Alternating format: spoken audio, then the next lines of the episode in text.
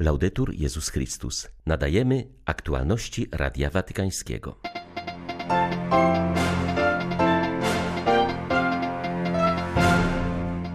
Wolność jest drogą szczęścia, która wyzwala, czyni radosnymi i szczęśliwymi, podkreślił papież podczas audiencji ogólnej. W kontekście wczorajszego raportu Niezależnej Komisji do Spraw Nadużyć we Francji, Franciszek hańbą nazwał to, że Kościół nie potrafił tak długo stanąć po stronie ofiar. Goszczący w Watykanie metropolita Hilarion z patriarchatu moskiewskiego stwierdził, że w trosce o wspólny dom chrześcijanie nie powinni być podzieleni. 6 października witają Państwa Krzysztof Bronk i ksiądz Krzysztof Ołdakowski. Zapraszamy na serwis informacyjny. Miłość płynąca z krzyża objawia nam prawdę i obdarza nas wolnością. Ta droga jest drogą szczęścia, powiedział papież podczas dzisiejszej audiencji ogólnej. Przywołując fragment listu do Galatów, Franciszek nazwał wolność darem i dziedzictwem, którego należy strzec. Opiera się ona na dwóch filarach: na łasce Bożej oraz na prawdzie, którą objawia Chrystus i którą jest on sam. Ojciec Święty zauważył, że wolność, którą otrzymali Galaci, a także my sami, jest owocem śmierci i zmartwychwstania Jezusa. Jedynie z niego wypływają owoce nowego życia według ducha. Tam, gdzie Pan dał się przybić i uczynił siebie niewolnikiem, Bóg umieścił źródło radykalnego wyzwolenia człowieka. To nas nieustannie zadziwia, że miejsce, w którym zostaliśmy ogołoceni z wszelkiej wolności, czyli śmierć, może stać się źródłem wolności. Ale to jest właśnie tajemnica miłości Boga. Zapowiedział to sam Jezus, mówiąc: Dlatego miłuje mnie Ojciec, bo ja życie moje oddaję, aby je potem znów odzyskać. Nikt mi go nie zabiera, lecz ja od siebie je oddaję. Mam moc je oddać i mam moc je znów odzyskać. Jezus realizuje swoją pełną wolność, wydając się na śmierć. Wie, że tylko w ten sposób może zyskać życie dla wszystkich. Franciszek zwrócił uwagę, że drugim filarem wolności jest prawda. Nie jest ona abstrakcyjną teorią, ale rzeczywistością żywego Chrystusa, która dotyka bezpośrednio codziennego i całościowego sensu życia osobistego. Wolność czyni nas wolnymi do tego stopnia, że przemienia życie człowieka i kieruje je ku dobru. Aby być prawdziwie wolnym, musimy nie tylko poznać siebie na poziomie psychologicznym, ale przede wszystkim w sercu otworzyć się na łaskę Chrystusa. Prawda musi nas niepokoić. Powracamy w ten sposób do tego słowa bardzo chrześcijańskiego niepokój. Wiemy, że są chrześcijanie, którzy nigdy się nie niepokoją. Żyją zawsze w takim samym stanie, nie ma poruszenia w ich sercu, brakuje niepokoju. Dlaczego? Ponieważ niepokój jest sygnałem, że pracuje w nas Duch Święty. Dlatego mówię, że wolność musi nas niepokoić, musi nieustannie stawiać nam pytania, abyśmy mogli coraz głębiej wnikać w to, kim naprawdę jesteśmy. W ten sposób odkrywamy, że droga do prawdy i wolności jest procesem żmudnym i trwa przez całe życie. Na zakończenie audiencji ogólnej papież zaprosił wiernych do odkrycia wartości modlitwy różańcowej, która jest tak droga tradycji ludu chrześcijańskiego. Do Polaków Ojciec Święty powiedział: Pozdrawiam serdecznie pielgrzymów polskich.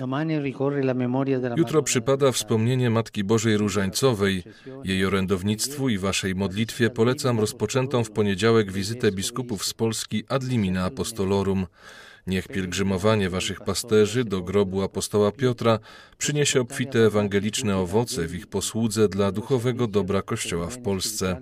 Odmawiając różaniec, zawierzajcie Najświętszej Dziewicy Królowej wasze dziś i jutro. Z serca wam błogosławię.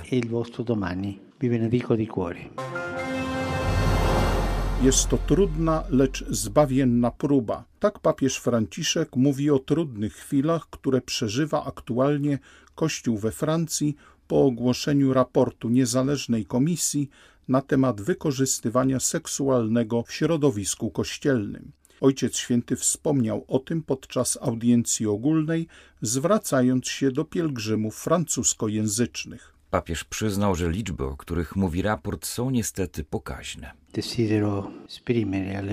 Ofiary pragnę zapewnić o moim smutku i bólu z powodu odniesionych ran, a także, że jest mi wstyd. To nasza hańba, moja hańba, że Kościół zbyt długo nie potrafił postawić ich w centrum swojej troski.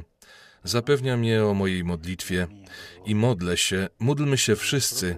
Tobie, Panie, chwała, a nam wstyd. Jest to czas wstydu.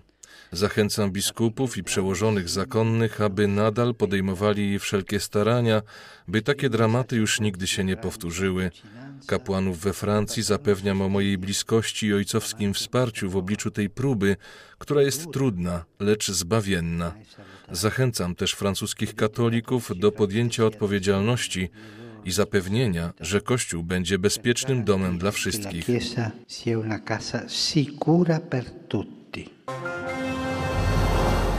Wykorzystywanie seksualne nieletnich to oczywiście przede wszystkim wina samych sprawców oraz ich przełożonych. Jednakże również Kościół jako instytucja nie działał w sposób zadowalający, mówi Radiu Watykańskiemu Jean-Marc Sauvé, przewodniczący niezależnej komisji, która przez dwa i pół roku badała zjawisko wykorzystywania seksualnego w środowisku kościelnym we Francji. Przyznaje on, że Kościół nie zdawał sobie sprawy ze skali problemu. Jak wynika z ustaleń komisji, jedynie 4% ofiar było znanych Kościołowi, bo nieletni o tym nie mówili, a jeśli już, to rozmawiali z rodzicami. Rodzice rzadko rozmawiali z Kościołem i dlatego Kościół nie wiedział. Mimo to sygnałów było wystarczająco dużo, a Kościół w istocie często nie robił nic albo podejmował działania kosmetyczne, opowiada Suwy. Jego zdaniem odpowiedzialność Kościoła za wykorzystywanie polega na tym, że zabrakło odpowiednich reakcji, nie potraktowano tego zbyt poważnie. Jean-Marc Sauvé podkreśla jednak, że jest to problem całego społeczeństwa i dlatego niezbędna jest współpraca wszystkich. Jasne jest, że żadne środowisko nie jest na to odporne. Nikt nie może się chlubić, że nie ma tych problemów. Uważam, że w interesie dzieci wszystkie instytucje publiczne i prywatne, a więc także Kościół katolicki, powinny dzielić się informacjami i doświadczeniami, abyśmy mogli spróbować ograniczyć i wyeliminować ten problem. Liczby dotyczące Kościoła katolickiego są przytłaczające, ale podstawowym środowiskiem, w którym dochodzi do przemocy seksualnej są oczywiście rodziny, a także przyjaciele rodzin. Co najmniej 6% osób powyżej 18 roku życia we Francji doświadczyło agresji seksualnej w rodzinie lub ze strony przyjaciół rodziny, co stanowi wyjątkowo wysoki odsetek. Stanowi to więcej niż jedno dziecko na 20. Oznacza to, że w klasie liczącej 20 lub 25 uczniów jest średnio jedno lub dwoje dzieci na klasę, które są narażone na przemoc seksualną. To bardzo realne ryzyko i jest to nie do przyjęcia.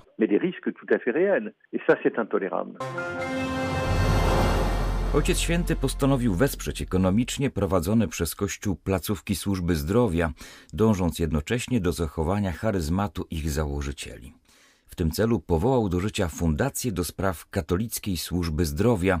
Kierowanie nią powierzył przewodniczącemu administracji dóbr Stolicy Apostolskiej. Franciszek podkreśla, że chodzi o wsparcie ekonomiczne tak bardzo zasłużonych na świecie katolickich placówek medycznych działających zgodnie z zasadami katolickiej nauki społecznej.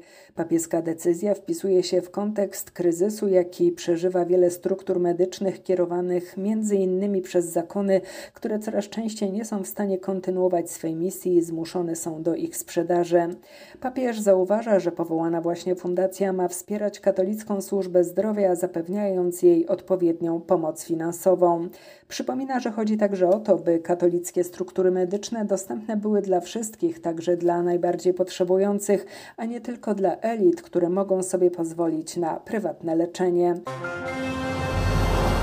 Musimy działać, by ratować planetę. Nie ma sensu jedynie apelować do polityków. Trzeba podjąć konkretną pracę na rzecz rozwoju i edukacji, a także zmieniać własne przyzwyczajenia. Powiedział w rozmowie z Radiem Watykańskim arcybiskup Canterbury Justin Welby. Zwierzchnik Kościoła Anglikańskiego był jednym z sygnotariuszy podpisanego wczoraj w Watykanie apelu skierowanego do przywódców państw którzy zgromadzą się na szczycie klimatycznym COP26 w Glasgow. Papież Franciszek wraz z naukowcami i przywódcami religijnymi podpisał dokument wzywający światowych liderów do jak najszybszego osiągnięcia zerowej emisji dwutlenku węgla oraz do wsparcia finansowego redukcji emisji krajów najuboższych. Zwierzchnik wspólnoty anglikańskiej zaznaczył, że kościoły mają możliwość działania poza impasem, który często pojawia się w świecie polityki. Nie jesteśmy wielkim inwestorem w skali międzynarodowej, ale możemy także działać w sferze biznesowej, podkreślił arcybiskup Welby. Ludzie odpowiedzialni za inwestycje w naszej wspólnocie stworzyli koalicję, która pozwala nam angażować się w spółki jako współudziałowcy i dążyć razem z nimi do zerowej emisji dwutlenku węgla. Wykorzystujemy nasze wpływy, by rozwijać biznes w kierunku ochrony naszego wspólnego domu. Jednak to nie wystarczy. Wszyscy musimy zmieniać swoje nawyki, zarówno rządy, przedsiębiorstwa, jak i każdy każdy z nas. Rządy muszą zmieniać zasady handlu i przepisy podatkowe, by zachęcać do tworzenia zielonej gospodarki przyszłości. Przedsiębiorstwa muszą zmienić praktyki i przejść na zerową emisję dwutlenku węgla, a grupy wyznaniowe powinny być zaangażowane w ten proces poprzez działania, apelowanie o zmiany oraz kształtowanie opinii publicznej. And supporting the change in public opinion. W wywiadzie dla papieskiej rozgłośni metropolita Hilarion, odpowiedzialny za zewnętrzne relacje patriarchatu moskiewskiego, odniósł się do wczorajszego spotkania liderów religijnych z papieżem Franciszkiem.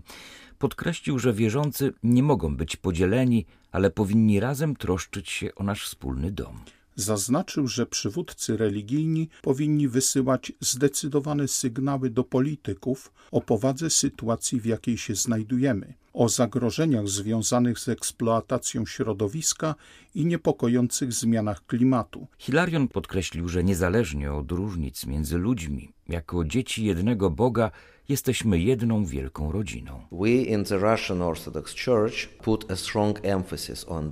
My, jako Kościół prawosławny w Rosji, kładziemy duży nacisk na dialog międzyreligijny. Działa u nas Międzyreligijna Rada Rosji, na której czele stoi patriarcha moskiewski, a która zrzesza przedstawicieli czterech głównych religii naszego kraju: prawosławia, judaizmu, buddyzmu i islamu. Dyskutujemy nad wieloma ważnymi kwestiami, starając się znaleźć wspólną pozycję do mierzenia się z bieżącymi problemami. Jednym z naszych celów jest takie wspólne występowanie, by napięcia polityczne czy etniczne nie były brane za efekt nienawiści między wyznaniami. Wierzymy, że każdy kościół chrześcijański jest odpowiedzialny za promowanie dialogu międzyreligijnego. Takes responsibility for promoting it. Watykańska Kongregacja do Spraw Ewangelizacji Narodów dokonała reformy funkcjonowania konferencji episkopatów pięciu krajów Azji Środkowej. Zmiany dotyczą Kazachstanu, Uzbekistanu, Kirgistanu, Turkmenistanu i Tadżykistanu, gdzie ustanowiono jedną wspólną konferencję biskupów zamiast kilku krajowych. Jest to nowy organ regionalny Kościoła katolickiego, podobny do takich instytucji jak Rada Konferencji Biskupich Europy czy Rada Biskupów Ameryki Łacińskiej, który w tym przypadku obejmuje Konferencję Episkopatów Azji Środkowej. We wszystkich tych krajach, byłych republikach sowieckich, katolicy są niewielką mniejszością żyjącą w społeczeństwie w większości muzułmańskim. Dla przykładu w Kazachstanie jest ich 120 tysięcy na ponad ponad 18 milionów ludności, a w Kirgistanie zaledwie 500 na prawie 6 milionów ludności. Były to aktualności Radia Watykańskiego. Laudetur Jezus Chrystus.